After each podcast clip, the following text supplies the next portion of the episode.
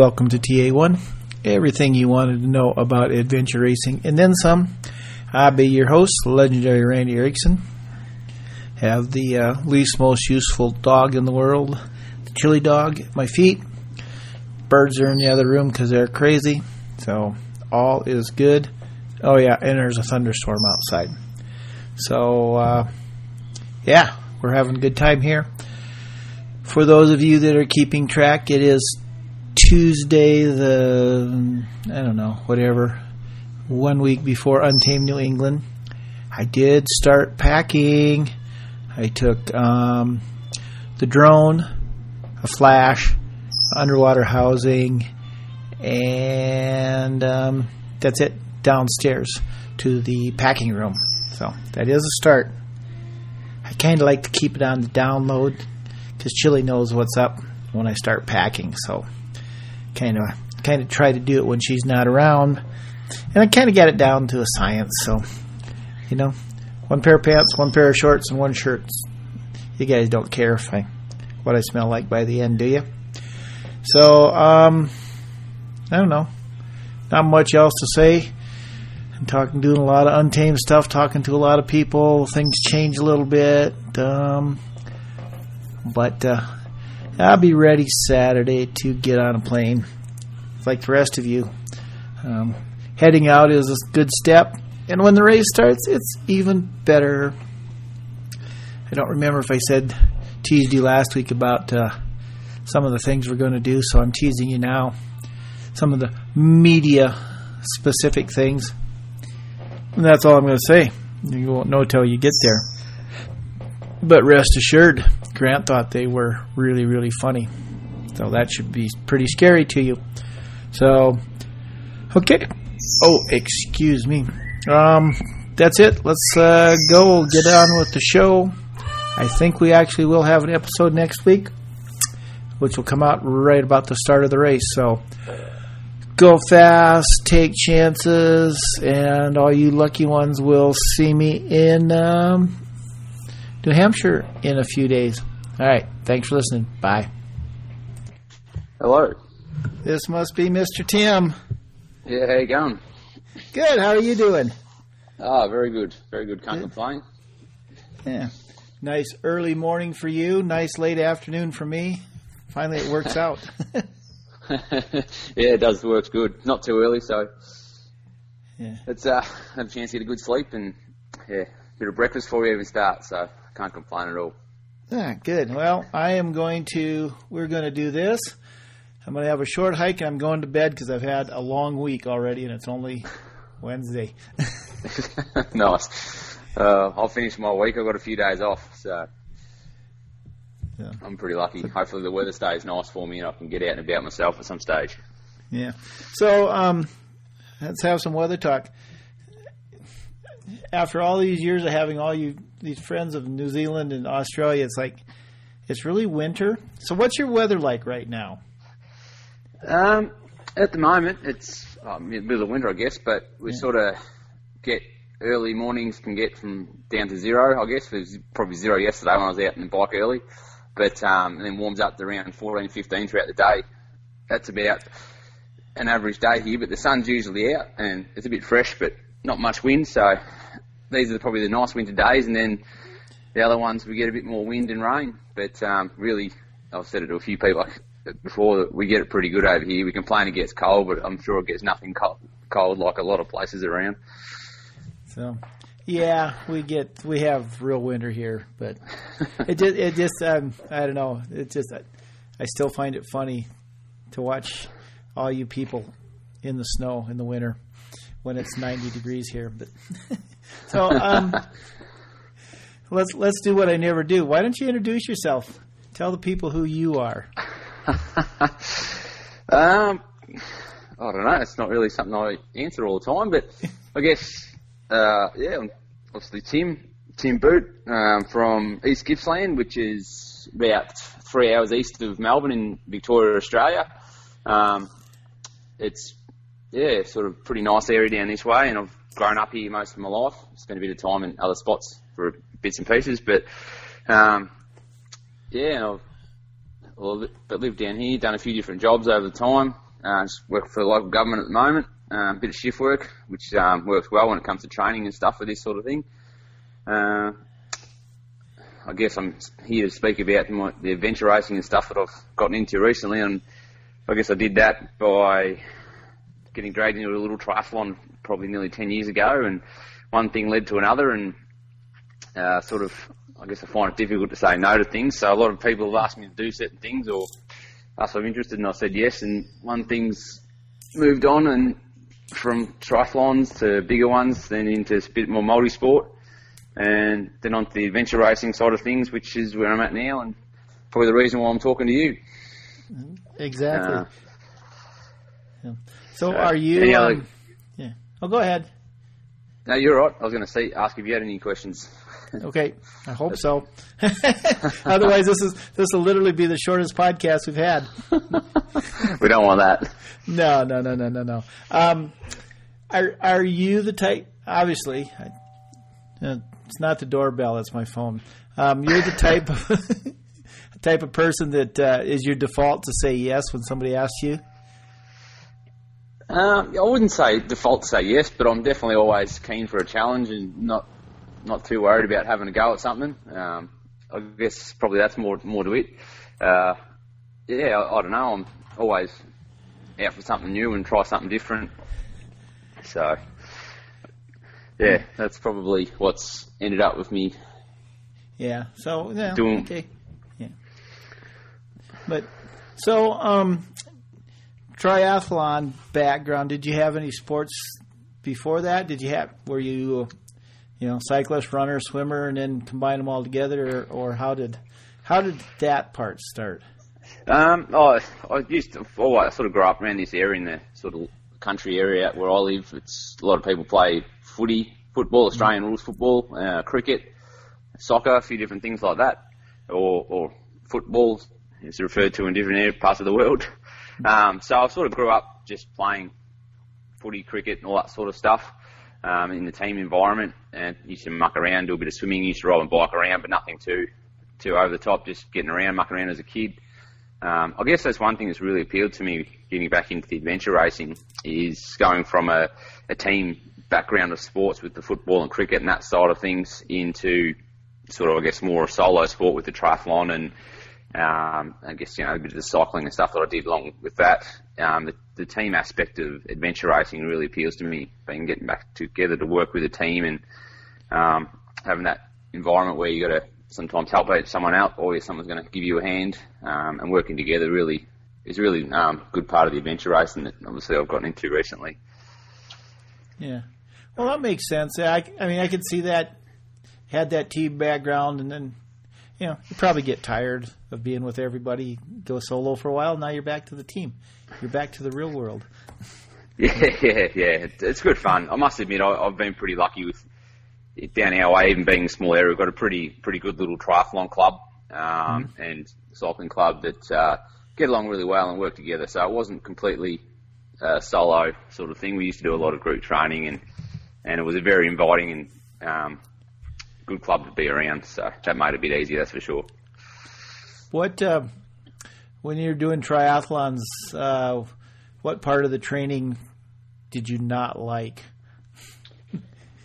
Um, yeah, instead of asking you what your favorite is.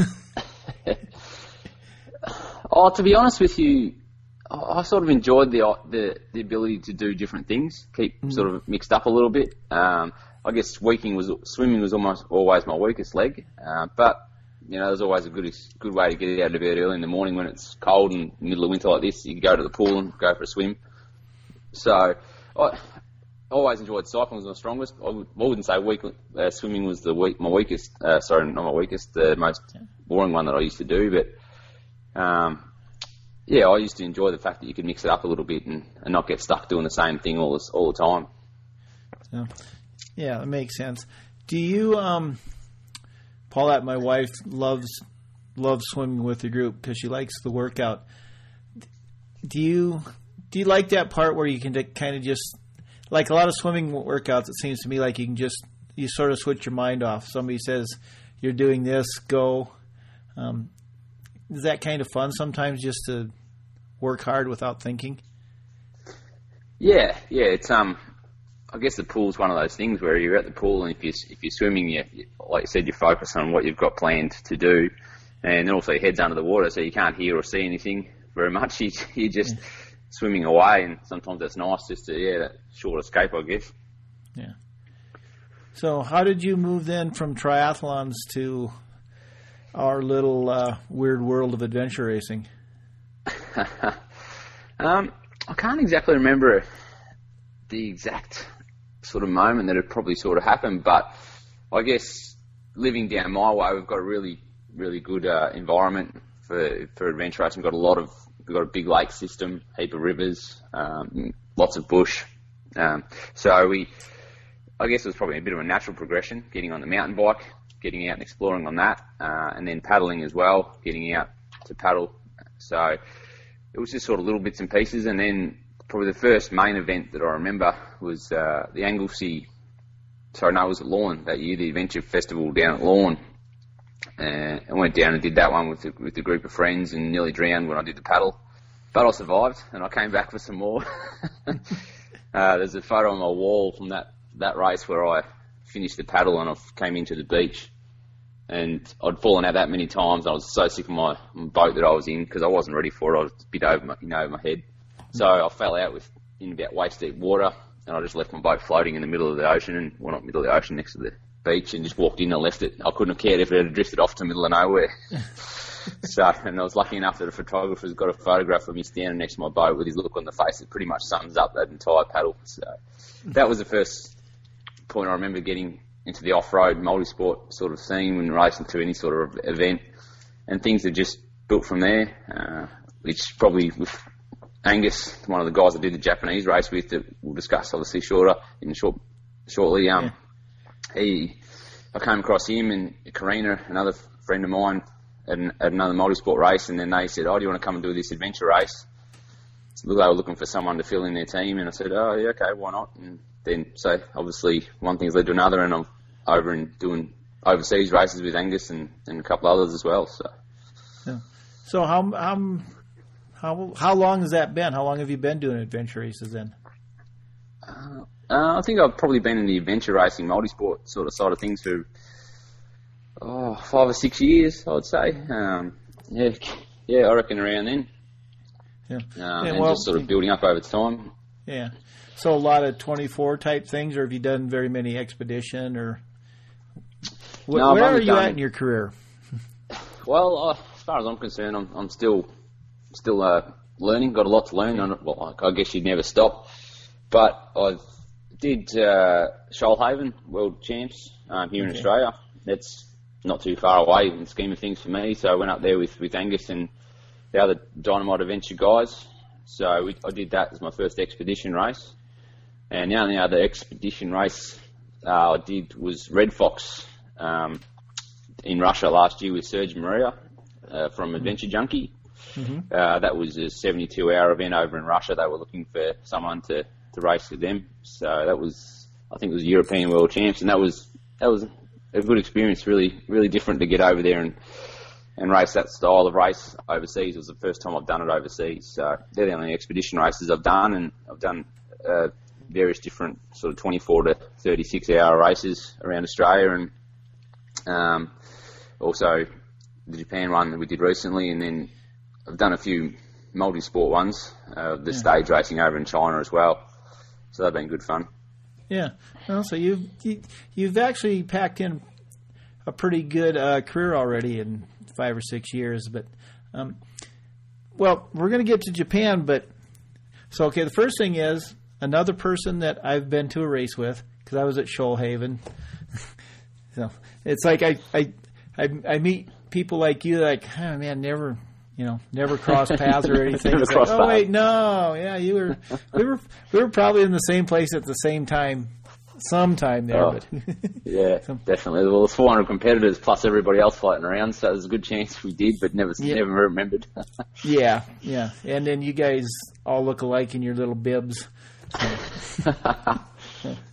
but um, so I'm curious, what was, what was Russia like? I, am sure it helped that you went with uh, Russians. yeah. Oh, look, that was that. really probably made the trip as enjoyable as it was. It's probably was one of the more difficult countries. Not that I've been to too many that I imagine you to go to without much English and or knowledge about the country. So going with with Sergio Maria, it was really good. Um, we stayed with their friends and family throughout the, the trip. So I got was really lucky to get the opportunity to sort of see everyday Russia and meet a lot of, you know, normal Russians and they were the people that I dealt with and that were so friendly and so welcoming and helpful and just you know do anything for you. Um, a little bit opposite to what some people. Well, I think Russia gets the a pretty bad rap at times that they're all pretty rough and gruff and stuff like that.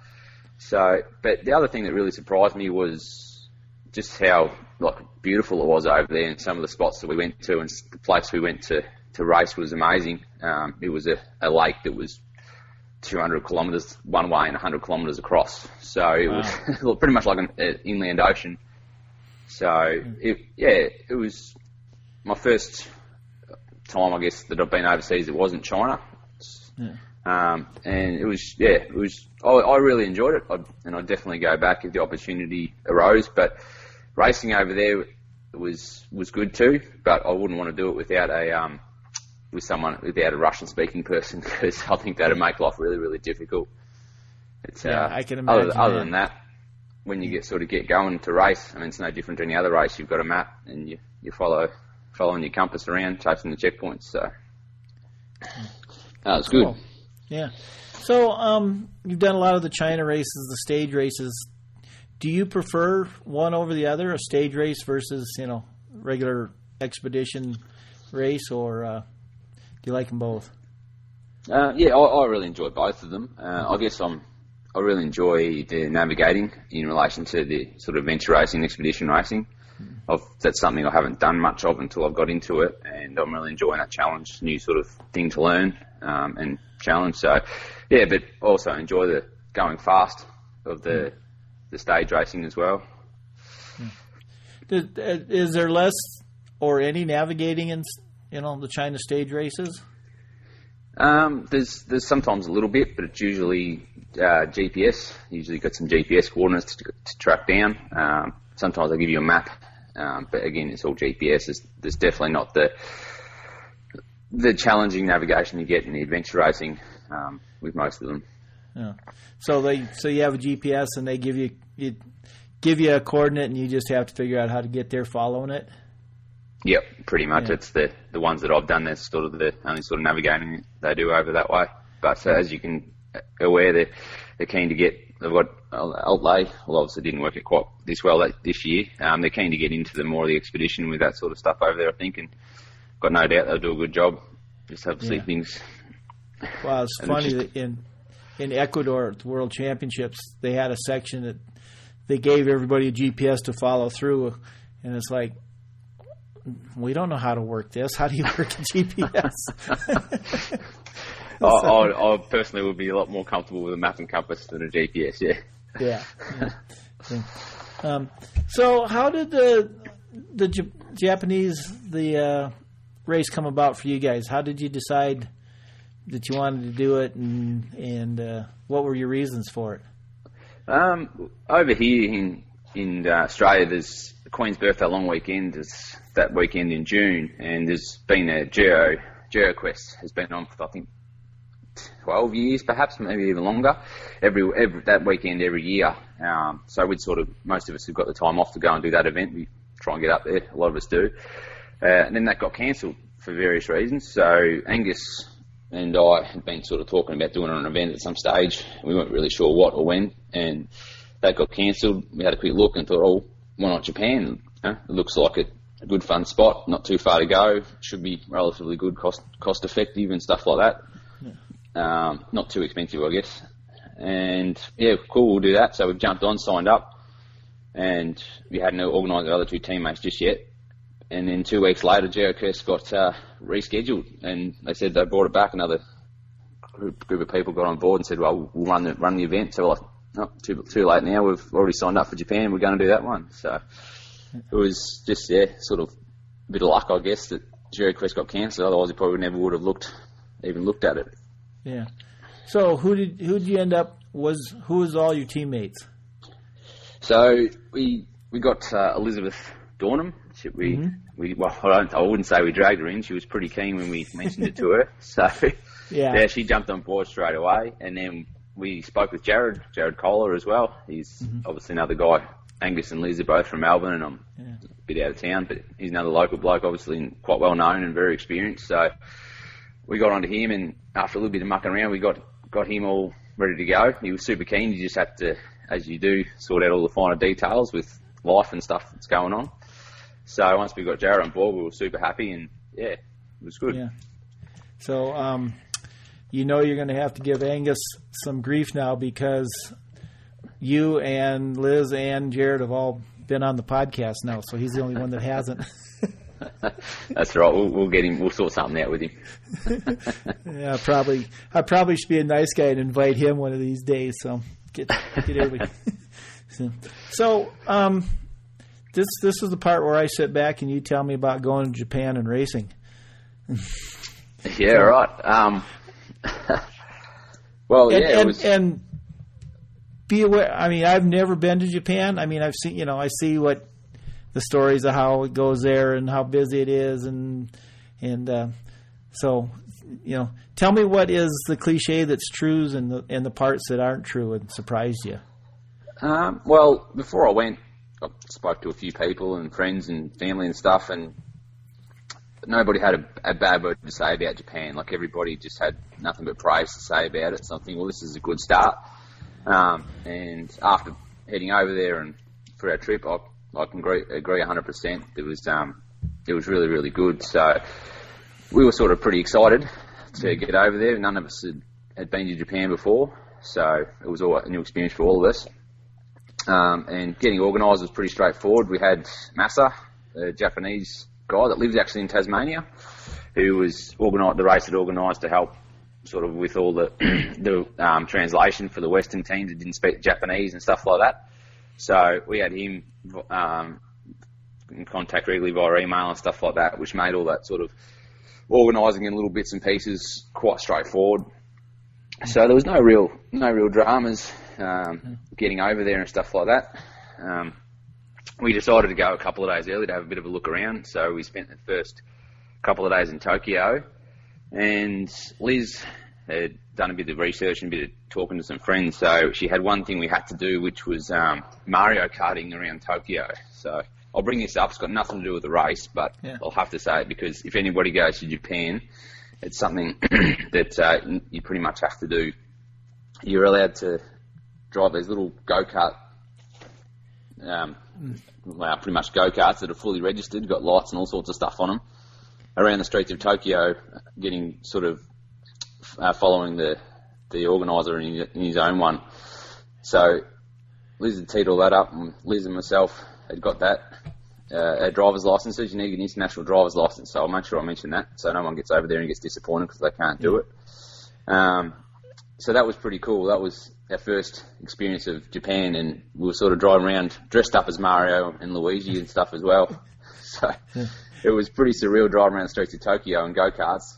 Uh, and we are thinking, okay, so this is Japan. This is pretty cool. They do some cool stuff over here.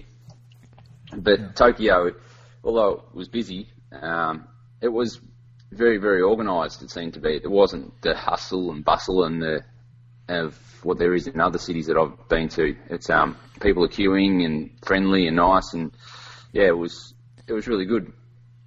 Huh. So, was it as not as busy, but was it as crowded as you thought it might be?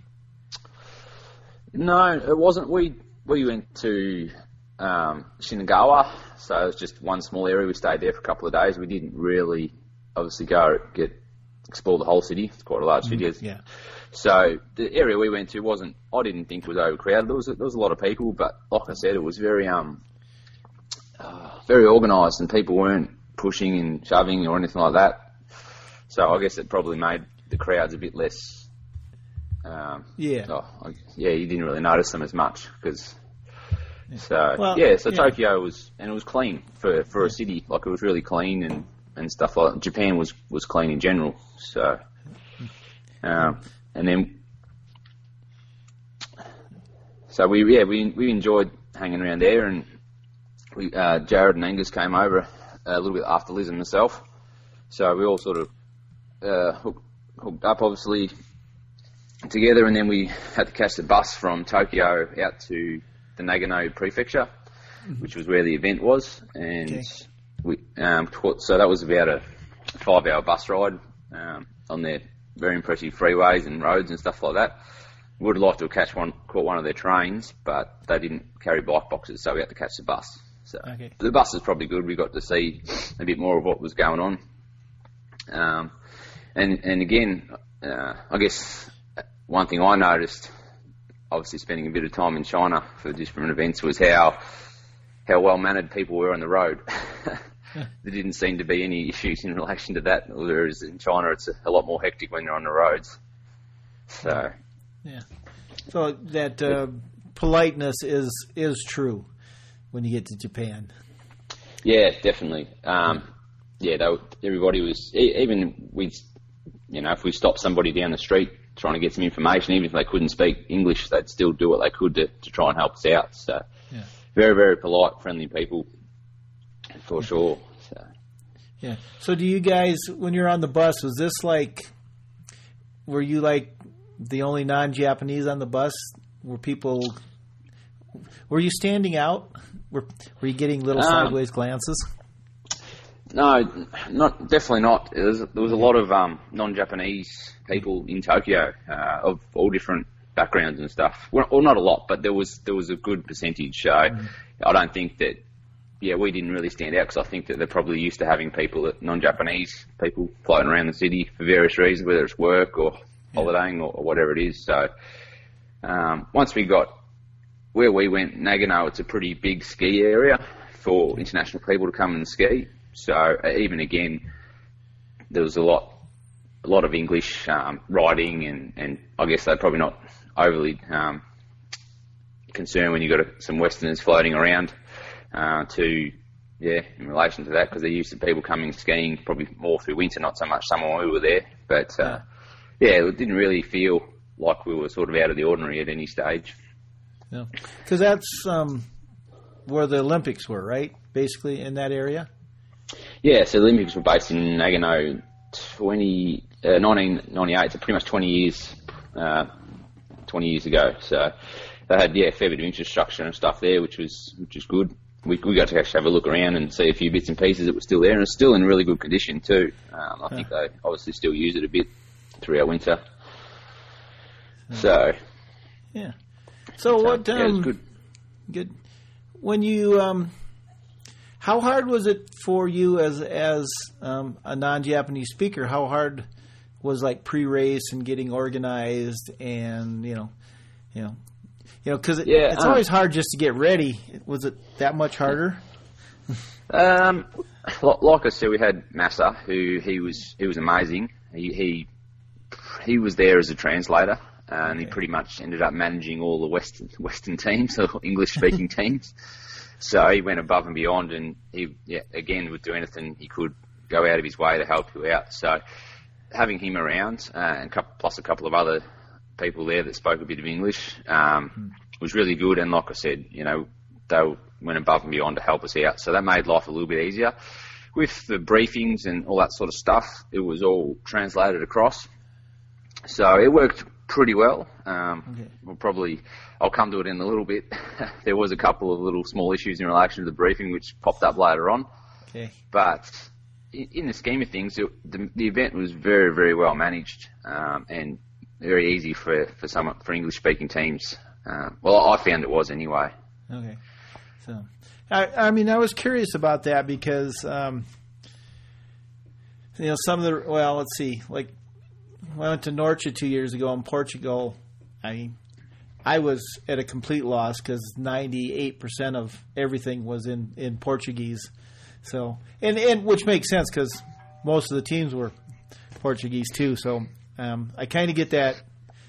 You know, sometimes you just kind of have to sit there and just, oh, everybody's everybody's going that way. I guess I better go too. But yeah, sounds like you guys had it a little bit easier.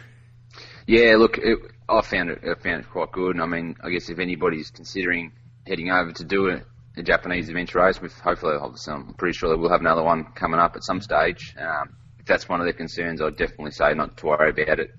Um, Cool. They were really, really good and made made life pretty easy for us. Yeah.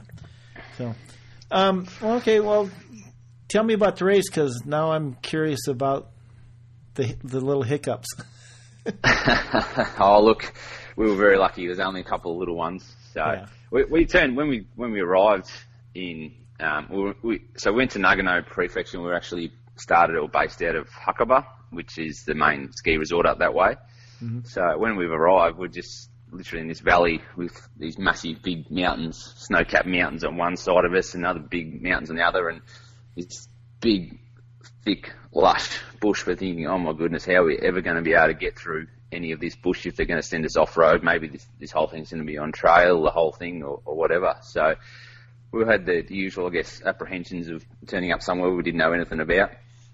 But um, like I said, the build up was quite good. Everything sent, went quite well, and then we got our got our maps on the morning of the race, um, and they've given the hand out the maps, and we've looked at them and gone, "Oh my goodness, this looks very confusing." And and there's quite a lot of different roads, being obviously some busy areas and some decent contour lines, being with some good mountains. So, but once we sort of got into the maps, we realised that they were quite well, um, quite well done, and it was just took a little bit of time to get your sort of head around them. So we got our maps with a couple of hours, and this is one of the, I guess the first little issue was that we had was they gave us the maps um, at about, oh, I think it was six o'clock on the race started at eight, and then they gave us the maps and they did a bit of a briefing after giving us the maps in amongst sort of, you know, here's your map, set them up, do a bit of a briefing, translate it, this and that. So in amongst that, a couple of things that got lost. Um, we potentially we should have probably been paying a little bit more attention to what they were saying, and maybe there was some important things that should have been passed across in maybe in a written format or something, so we didn't miss them as well. So in that, we missed a couple of out of bounds sections that were to be added to the maps, so we didn't we didn't mark them out of bounds. Um, which obviously came back to bite us later in the race because we've gone through certain sections that we we shouldn't have gone through, uh, and then in the end we got, got a couple of penalties for it. Luckily, it didn't uh, didn't affect the race result. So, but that that was honestly that's probably the only only issue we had throughout the entire event um, with the management and organisation of it. And and again, we've got to probably accept a bit of responsibility for not paying as much attention as we should have. So, yeah, it was the maps were good once we got our head around them and got them all marked up. And then it was only a short walk to the start from, from where the, the uh, they hand the maps hand out in the morning of the race. So we all sort of waltzed over that way together with um, I think there was 29 teams in the end. So I think there was supposed to be 30, but one didn't start. And we started the start and off straight up this nice big hill to a checkpoint at the top of the hill. So it was straight into it. We started with a big trek. Um, it was the biggest the biggest trek of the race was the first one, and we a lot of it was off trail. So we thought this was probably going to be a pretty important uh, leg here. If you're going to make some mistakes, um, it could cost you a bit of time. So the the maps had some tracks on them, but not many tracks at all. So we thought we were going to be spending a lot of time off trail in the bush, and we were concerned again, obviously, what the the terrain was like. But we had a good start. Um, we were off the Colombian team. We knew that they were going to be the, the benchmark, so to speak. So we were hoping just to maybe try and stick with them and keep them on their toes for a little bit. But we managed to, at the first checkpoint, get a small break. Uh, they went one way at the top of the hill, we went the other, and we got the checkpoint and ducked off back down the hill. And we actually took a different route to most people to get to the second one, which gave us a small break. And um, we kept sort of moving quite well through the rest of that. Myself and Jared were navigating. Obviously, Jared's got a heap of experience, so it was really good having him on our team. And we actually had a really, really good first trek. Found found a few little trails that were not marked on the map, and really didn't make any mistakes whatsoever. A couple of small, small times we sort of went off the wrong spur, but picked it up very, very quickly and turned around and came back onto the right one. So we were very I guess, happy and also relieved to get into first TA, and we actually managed to get in first in front of the Colombian team, which surprised us. Um, it also surprised Louise Louise uh, Folks from uh, AWS. She was there as well, and I, I distinctly remember her making a comment. I think it was laughing. Says, "Oh, this is so exciting. They're not supposed to be in front." so, so that was quite there. It was a bit funny. I had a laugh at the time. I thought, "Oh, come on, you've got to give us some credit, surely." Yeah. So, but yeah, look, we, we had a really good first first trek leg, and when we got out into the bush, we, we discovered that although it looked quite lush, um, once you got under the canopy, it wasn't too bad of going. And obviously, finding some trails that weren't on the map um, made life a little bit easier as well. But uh, so that that was good. And then the next one, we were on the mountain bike, and on a lot of there's a lot of different different uh, types of roads. Some quite well um, marked roads, and other ones that weren't quite as well marked. So it's again, it took us a little bit of time to get used to the map and how some of the roads were marked. There was one of the semi-main roads on the map was actually two white lines, and if that went with the contours, it actually blended in quite well. So that uh, kept us on our toes, especially because there was a bit of drizzle and the, the map boards were um a bit of drizzle on them and and that. So, but we again, it was a pretty straightforward uh, section to a, a, supping section, which is I'm not sure if it's the first time that there's been a sup in an adventure race, but it's definitely the first time I've we've done one. So we were lucky with that that Jared and myself had done a little bit of supping over the over the years, so we had a bit of experience. But the only issue we did have is they only provided two sups per team, but all four people had to go on the on the sups, which was about I think the three k's worth of supping around the lake. So we um we had to uh, Angus and, and Liz laid down on the stuff, and Jared and I stood up, and we managed to get a, get around pretty pretty quickly without having too many dramas and no swims, which was nice. So, yeah, that's interesting. Why do you know why they why you didn't get four, or they have any explanation, or that's just the way they wanted to do it?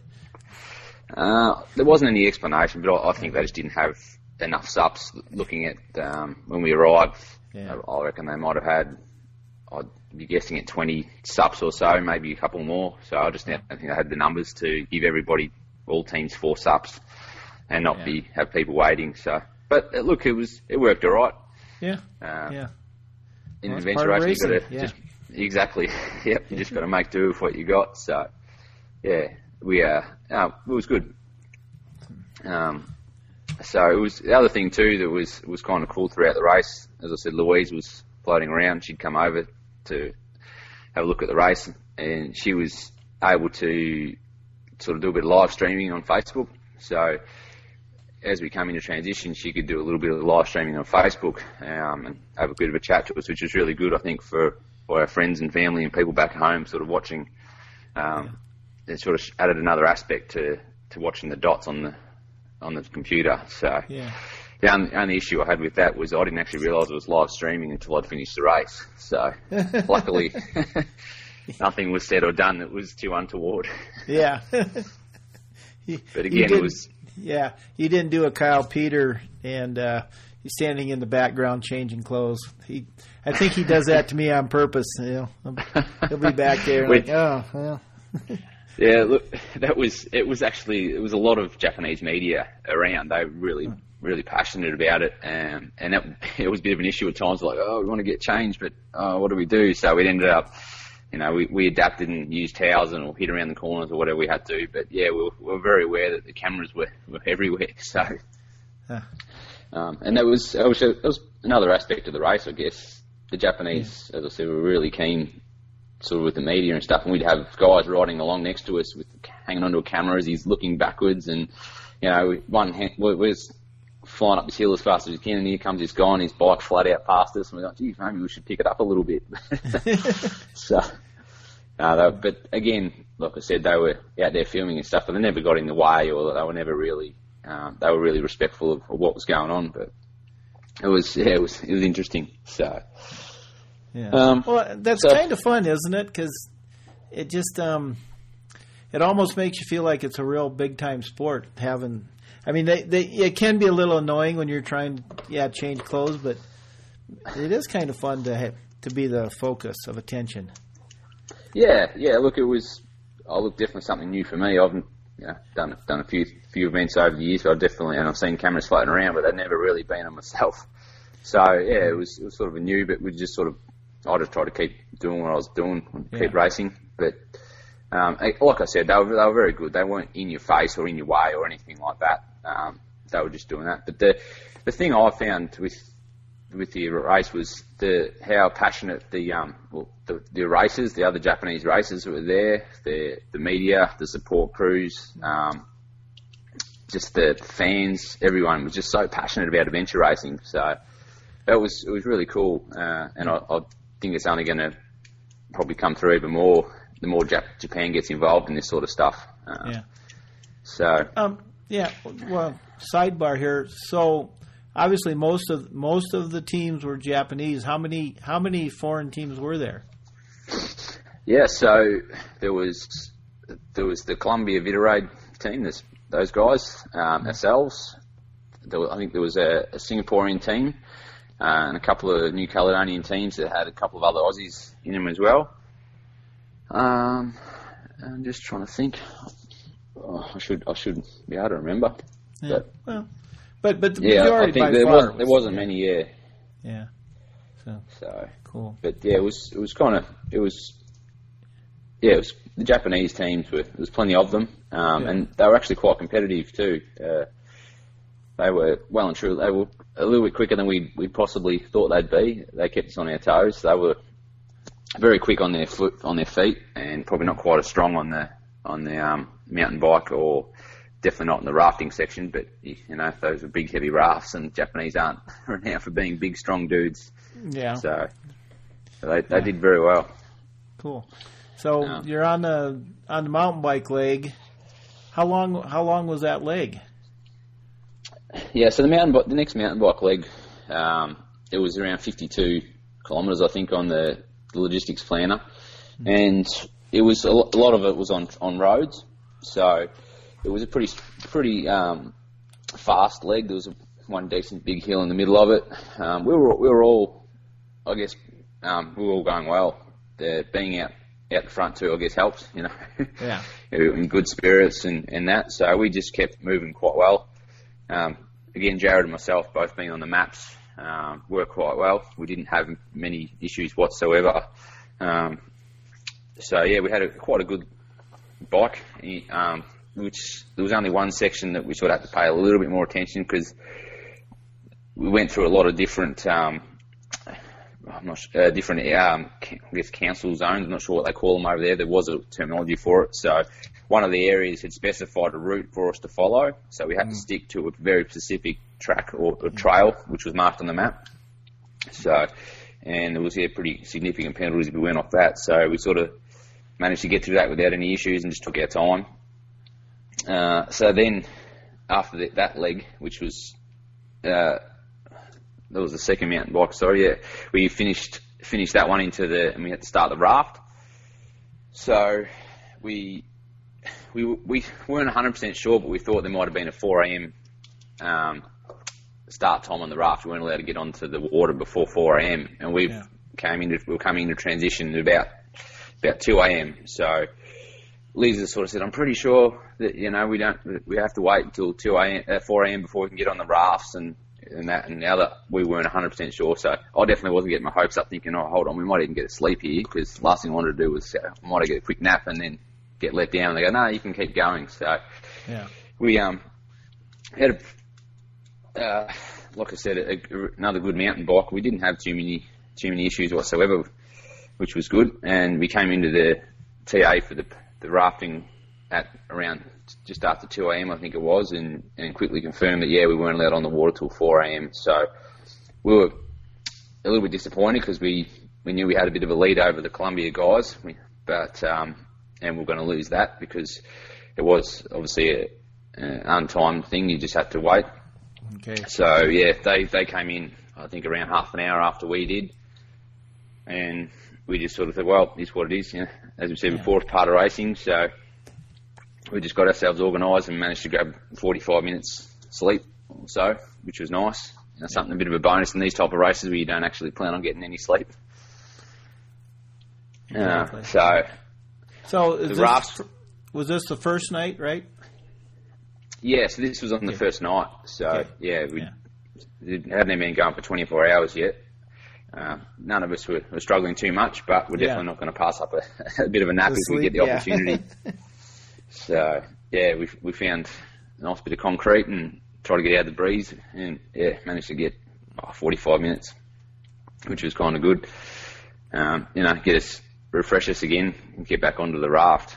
So the uh, rafting was was good fun to start off with. We had I'm not sure if you've seen many of the photos, but had big uh, commercial rafts. We had four of us in them, so they weren't the fastest things, but the water was fairly was flowing quite nicely to start off with. Uh, so we, we, jumped on the raft. We managed to get another uh, probably five minutes or so on the Columbia guys because they were doing gear checks. They were pretty thorough. Being Japanese, they're pretty thorough with what they do. So there was pl- plenty of gear checks.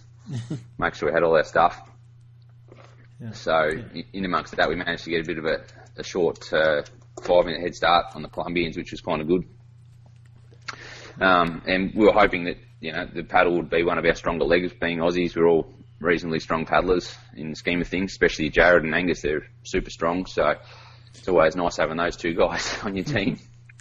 to be honest with you, I was a little bit disappointed that uh, we didn't have kayaks because I figured yeah. there might be an opportunity for me to have Angus or, or Jared, who are two very strong paddlers, in behind, and I could just cruise along at the front.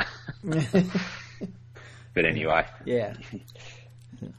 so yeah, so we headed off on the raft, and it was it was pretty straightforward in the, in the scheme. Things couldn't really go wrong. Obviously, just head downstream um, with a couple of checkpoints on the way.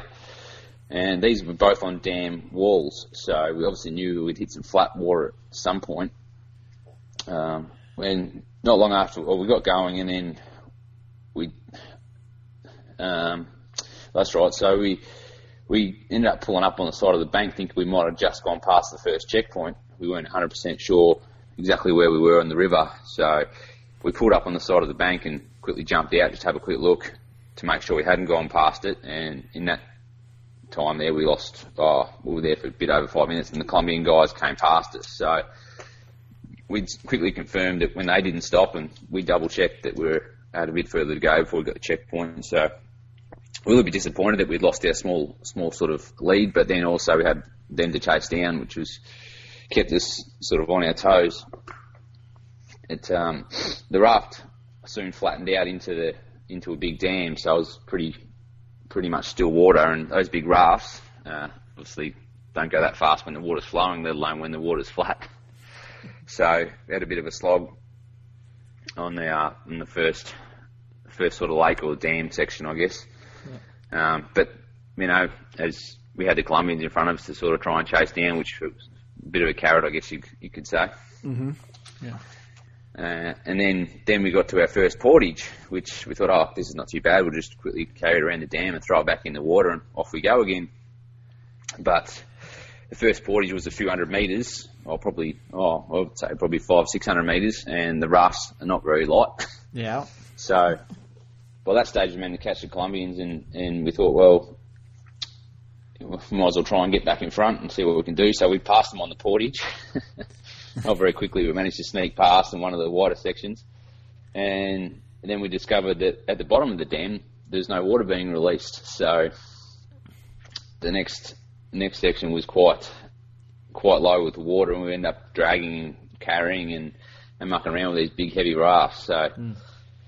it uh, it was tough enough for us, um, and we were at times thinking of the poor little Japanese teams behind us that probably weren't quite as strong as we were. But um, the water soon opened up again, and we were back into the raft. So uh, back into the raft, uh, paddling it. So that was a bit better. But then again, hit another dam, and below that was even worse than the first time. So this is sort of the probably the first point of the race where we started really, you know, have to suck it up, and we're getting a bit frustrated, having to thinking, come on, we've got these big rafts, but you've got no water to paddle. So, yeah, but being in front, having the Colombians just behind us, kept us on our toes. So we were able to keep moving okay. Mm. But um, we were very lucky, or very happy, sorry, not lucky, that probably three, two or three k's after the second dam, that actually shot the water back out from the hydros. So next thing you know, the last 10 k's was actually really good fun rapids. So we were, it was really good to finish off that way. um, with some Yeah. good rapids, and just shows what potential it was. So, Does, is it um, is it hard when you got a team right behind you? I mean, I always thought it's easier to chase, but is it kind of mentally hard to try and stay in front of a team like that? Um, we, we sort of used it as a bit of a, a motivator. We'd, we'd try and, you know, put in, keep, keep in front of them, maybe get around the next corner before they could see us sort of thing. Uh, like I said, we, we were paddling, we were a bit frustrated when we were at the carry, but we were paddling quite well when the water, we had some water, so, and we knew it was our strength, so we thought, well, let's try and build up our little gap that we had before. I guess we we're probably a bit motivated knowing that we'd, we'd lost time, um, through no fault of our own with the, the dark zone. Yeah. Um, so yeah, we, we we thought, well, we'll just yeah crank it up and see how we go. And we knew, as I said, we, that was one of our strengths, paddling. So we thought we'd try and make the most of it. Um, and then at, at the end, with the last you know 10 k's or so being fast flowing, you know, water with some good little rapids, it made it go quicker, obviously, but it was also good fun. So it took a bit of the focus off tight arms, which was good. Yeah. But It, yeah. Oh. Nice to have that fun. Yeah, yeah. And you could see that, obviously, I reckon because the water level was very low, that um, they'd have some really good good rivers over there, and you'd, you'd need a big big raft to paddle them a lot of the time. Just uh, we didn't quite get all the water they usually have, I guess. So I guess the other thing too, we surprised us was the water wasn't as cold as we thought, especially with the the snow and stuff still floating around. We thought we'd have some pretty cold water, but it was it was good. Yeah. So, so, so yeah. Once we finished that, we, we managed to get build our gap back up to the Colombians. I'm thinking I'm not sure. I think we're maybe 15 minutes or so. So we are hoping to get in and out of transition back onto the bikes without them without them seeing us. But um, unfortunately, they snuck in just as a few minutes before we, we took off. So it was it was good because we kept us on our toes. We knew that we weren't that far in front, but we were also keen to sort of try and um, yeah keep pushing and see how we go. To be honest, we'd never really planned on probably being in front of the Colombian guys. Obviously, they're a world class team and Yeah. and that. So it was it was kind of cool to, to race to race them a bit, I guess. Uh, um, I think that they, they had a bit of a a small section of the first trek. They went a bit the wrong way, so that sort of gave us that little buffer. But we thought, well, we're out in front, and might as well try and hang on to it. Absolutely. So, You're leading. You're going to stay in front. Yeah, that that was it. So it took a little bit to get used to, but yeah, we we, we were all keen, and, and we again we were um, working really well as a team. We all had nobody was sort of struggling too much at this point, and we are having a good fun race, look, you know, looking after each other, cracking jokes. Liz was singing our team song, which I'm not going to sing for you. Okay. Um, I, I, I think maybe I appreciate that. Yeah. Next time you speak to her, maybe she can do your rendition, but I'm definitely not going to be singing it for you. Okay. so yeah, we were in good spirits and, and that, and keen to get onto this next bike, but also knew that it was going to be a tough one. Um, according to the logistics planner, it was a, a mountain bike slash abseil was going to be 80 kilometres with 5,000 metres of, of climbing in it. So we knew it was going to be probably a tough leg and probably the crux of the race. So although we were keen to get onto the bike and get into it, we, we were thinking, okay, what are we going to what are we going to encounter here? But the first section was quite flat and fast along some main roads into into town uh, to the abseil, which was, was a little bit of an abseil, just run around, getting a few. Uh, it was sort of like an orienteer, I think. So we're hoping to get into and out of the abseil before the Colombian guys turned up. But after we did the orienteer, uh, the Colombians were pretty hot on our heels and were right there as we were dropping down the ropes. So again, we were jump, got back on the bikes, had to make our way through town, including dodging all the traffic lights. so, which was an issue because we were told to abide by the road rules, and with all Yeah. the cameras around, we definitely weren't going to break any. So, Huh. Um, well, yeah, that's. Um, who'd have thought of that? Yeah. Like, you get, yeah, you, you get by with that in a lot of places, running some red lights, but not there. yeah, yeah, and we didn't know with with the media and stuff. Like we didn't know which car was following us, which car wasn't. So, you know, sometimes it's tempting to, to yeah, sneak through that red light or duck around that. But yeah, we just Yeah. we didn't need need a silly penalty at that point of the race, especially when we were out in front. So we um but um, once we got out of town, then all the fun began. be- Began, I should say, because she just went straight up and we're back up into the mountains. So that was our our first climb out of town was fairly solid, and sort of got the legs going. But um, we chugged away, and by that point of the race, we were all starting to feel it a little bit. But again, we were in good spirits. We were just a bit tired, and being in front obviously kept kept us on our toes. So at the top of that big climb was the, the first checkpoint on the on that bike leg, and um, just as we were coming off the top of the, the climb, the Colombian guys come riding up. So that obviously had a really good good climb up the hill and made it most of the time. And they passed us on, on the descent when we had to stop and just, uh, I think something fell off the bike or something, had to stop and grab something off, off the bike. So they passed us down there.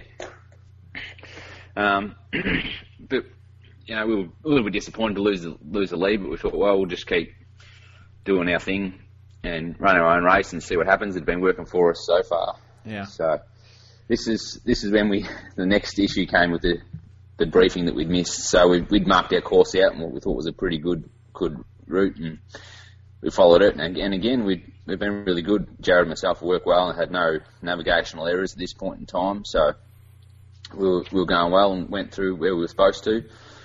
Um, and part of that was going past this area, like where a big slip had been on one of the roads, and there's some people there fixing it. Thought, oh, that's pretty interesting, and sort of had a look at what they were doing. And as we rode past, and thought it's pretty impressive how they do it. So what we didn't realise that that was part of the uh, out of bounds area that we weren't supposed to go because of the big slip.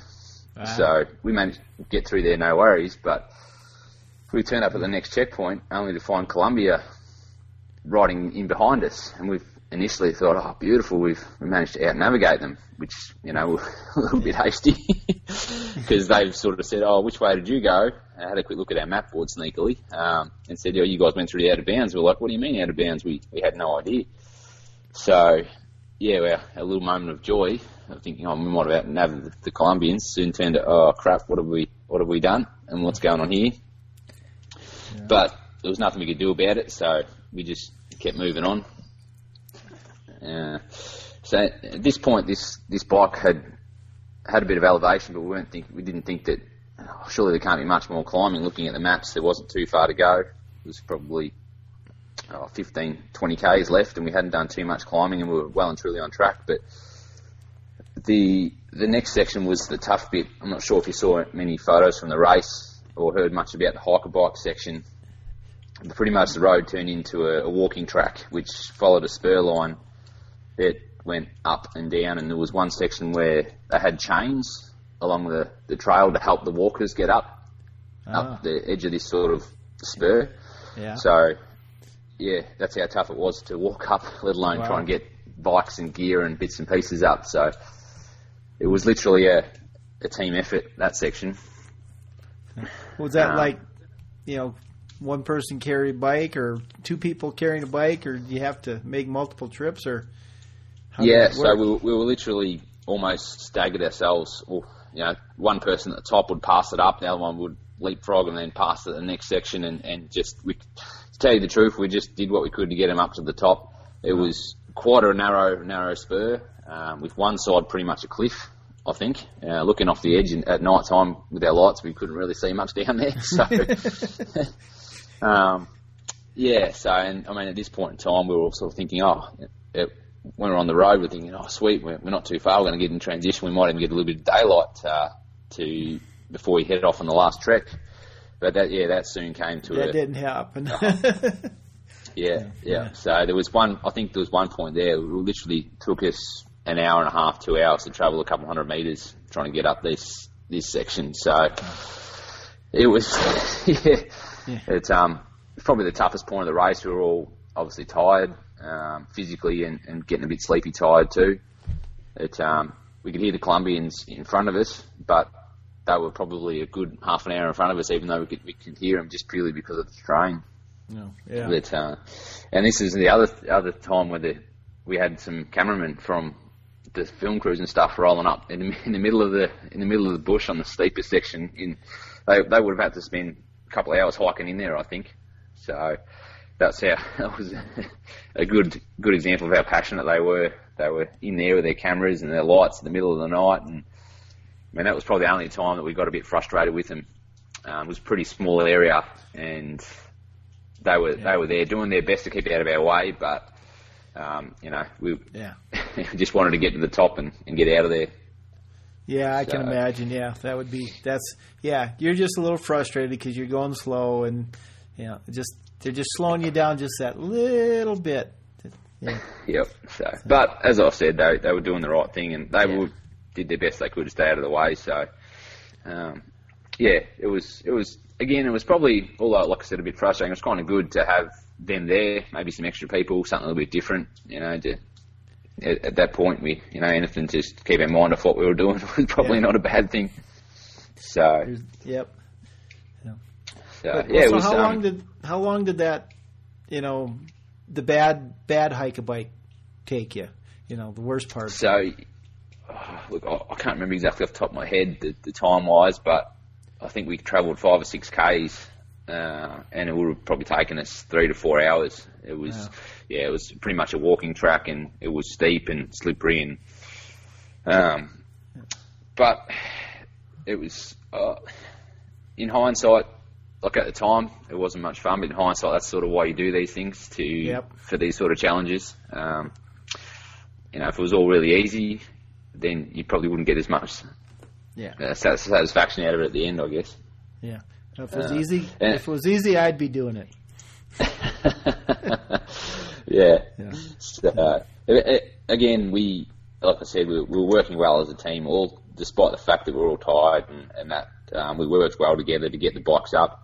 We weren't getting cranky at each other or anything like that. Um, it was probably the the best. Our race worked really well as a team. It was one of the highlights in the end to sit back and think that everything we went through, you know, we didn't have those usual little issues, even where we get tired and cranky or at each other or anything like that. Um, and, I, and I think the fact that we you know, we get along as it is, but then also that we had a good race makes a difference. So, Yeah. Cool. Uh, but yeah, it was it was much of a relief to get down onto some some bitumen roads after Yeah. getting through that hike-a-bike and roll into get- the next transition. Yeah. Uh, yeah, nice to yeah have a little recovery and actually be on your bike to come into Yeah, transition. yep. Yeah. Yep. So yeah, that was that was good. And weather weather wise, it was got a little bit cold, but not to the point where we were, we were freezing and had plenty of gear and stuff like that. So we were probably pretty lucky with the weather over there. It um, was a bit drizzly and a little bit cold, but nothing too over the top. So So yeah, um, that was what yeah what kind of elevation were you at roughly during the race? so the high the highest points um, were sort of getting up around fifteen hundred. Okay. uh, some of the higher points of the, the race. I'd have to have a look. I've got, got a couple of the maps. So I think, yeah, we're sort of around that, sort of, yeah, around 1,500 metres for some of the higher points. So, Yeah. yeah, it was a lot of undulating sort of ups and downs Yeah. rather than really long, big, steep climbs, except for the one where we had to come out of out of town. When we came out of town, that was probably the longest climb, and then the rest of it was sort of a lot of up and down, up and down, up and down. So, Yeah. um, we were, we were all, yeah, Yeah. pretty pretty strong on the bike, um, and yeah, we rode well together and and that. So, yeah. Yeah. So then the last trek, which um we, sorry, No, I was going to say, and then and then you finished up with Trek, so we were we were exactly on the same page there. yeah. Yeah, so the last last trek was um, back to a similar section where we'd started off for the first trek. Um, so we, it was again, it was a lot of. We thought we'd be off the road a lot, and by this stage we thought we'd be well and truly home, and hopefully in bed, having a sleep. But we just, yeah, obviously, it was quite quite nice. We did a little bit of off road to start off with, and we found some trails which led on to more trails, and we were able to use a bit of knowledge we gained from the first trek uh, to which because it crossed over at, at some points to use some other trails that we came across. Uh, so the last trek, although we thought it'd be a bit tougher off-road stuff, we ended up finding some unmarked trails and made life a bit easier. We got through that one pretty straightforward, without too many issues, and and yeah, it was good to hit the last checkpoint, which was up a, another steep steep climb. We sort of had to oh, I think it was a four, five, six hundred metre climb to get to the last one, which was on a nice little peak. Again, this is another out of bounds area. There was a quarry area that we weren't allowed to go through that we did. Um, because obviously it was on a Sunday and there was nobody working or anything like that. Yeah. But it uh, it was yeah cost us another penalty by the end. So, but yeah, the last trek went pretty straightforward and we were all moving okay and just keen to get back to the finish, considering that we thought we'd done enough for about 36 hours and we managed to come in at just under 48. So a little bit longer, but we're, we're lucky had no issues with food or water or anything. We had plenty of that. Yeah. So, Was- Yeah, it was um. Yeah. Were you surprised that it took you? I mean, obviously you were surprised it took you a little bit longer, but were you surprised? Um, yeah, yes and no. Look, we're looking at the logistics planner. The times didn't seem to add up to the distances and the elevation that they were talking about. So I, I remember Jared saying on a number of occasions that there's no way we'll finish this. This is before we'd even started. He was Yeah. looking at the logistics planner and the maps, and he sort of said, "There's no way we'll finish this." Um, in the 55 hours, I think was roughly the time time limit they had. Uh, so yeah, we we were surprised because we started off quite well, but then the the, the raft, the second mountain bike, um, all blew out. The timing blew out in those ones. So, Yeah. but like I said, we we were we didn't make many many errors um, or had a or in the race had didn't have any mechanicals. We had a really really good race. There was yeah, look, we were very lucky. There's nothing really went wrong. We worked well as a team, and yeah, we were pretty lucky in that regard. And we still came in 12 hours, probably longer than we thought. So, Yeah. it's, uh, I think only ourselves Yeah. and the Colombian teams completed the entire course. So, So that's uh, pretty remarkable. I mean, that's that's a hell of a result, actually. I think. yes, it was it was good. I mean, all the other teams did well, but Yeah. I think obviously just the organisers wanted to put on a challenging race, and which they did, but just probably underestimated the the time. Um, I think Yeah. that the the course and everything was great. They just need to either allow a little, little bit more time or sl- uh, slightly shorten the course. So, Yeah. um, or if they're happy with having two teams finish and the other teams do the best they can, um, get as many checkpoints as they can, then I guess then they consider it a success. But the course and the maps and um, all that sort of stuff was was awesome. So I, I, I hate to be stereotypical, but that's I assumed it would be. yeah, well, definitely lived up to well expectations. So uh, I've I've said ever since I got back, um, I'll definitely go back to Japan for a holiday, and if there's another race, I'll definitely try and make it happen over there as well. So for Well, sure. That's pretty. I mean, that's about as high a praise as an adventure racer can say.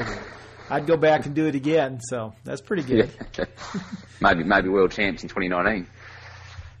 Well, no, it can't be because they have organizers there. No, I. My bet is Italy. Italy, okay. I wouldn't have a clue. I'm like I said, I'm still getting used to this whole adventure racing scene. so Well, I, I I'm not going to go into it, but I. It's one of those things when you're working by yourself all day. I can go through it all, and, and it's like it's got to be in there in, in, in Italy. That's my Yeah. that's I- my I- bet. So.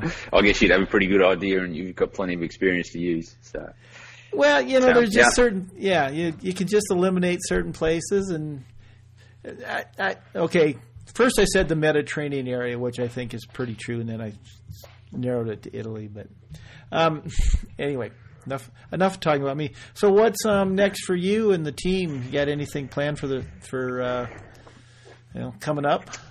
Um, I think well, we'll probably we've got the Adventure One series here in Australia. We're going to go back and um, that's coming up. We've got another event next month, and then the final one the following month. So uh, I'm race. I've been racing with Rob Preston and Catherine Preston, so they kept me on my toes for that, which has been really good, really good.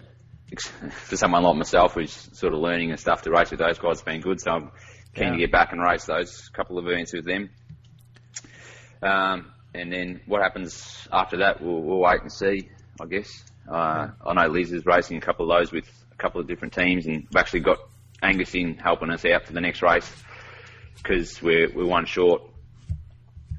So a couple of, we've had Dave Slosh and, and um, Damon uh, help us out with, or be racing with us, but those guys can't make the next race. So and actually also Rob, he's heading off to do the Nordic Islands event, so he's out.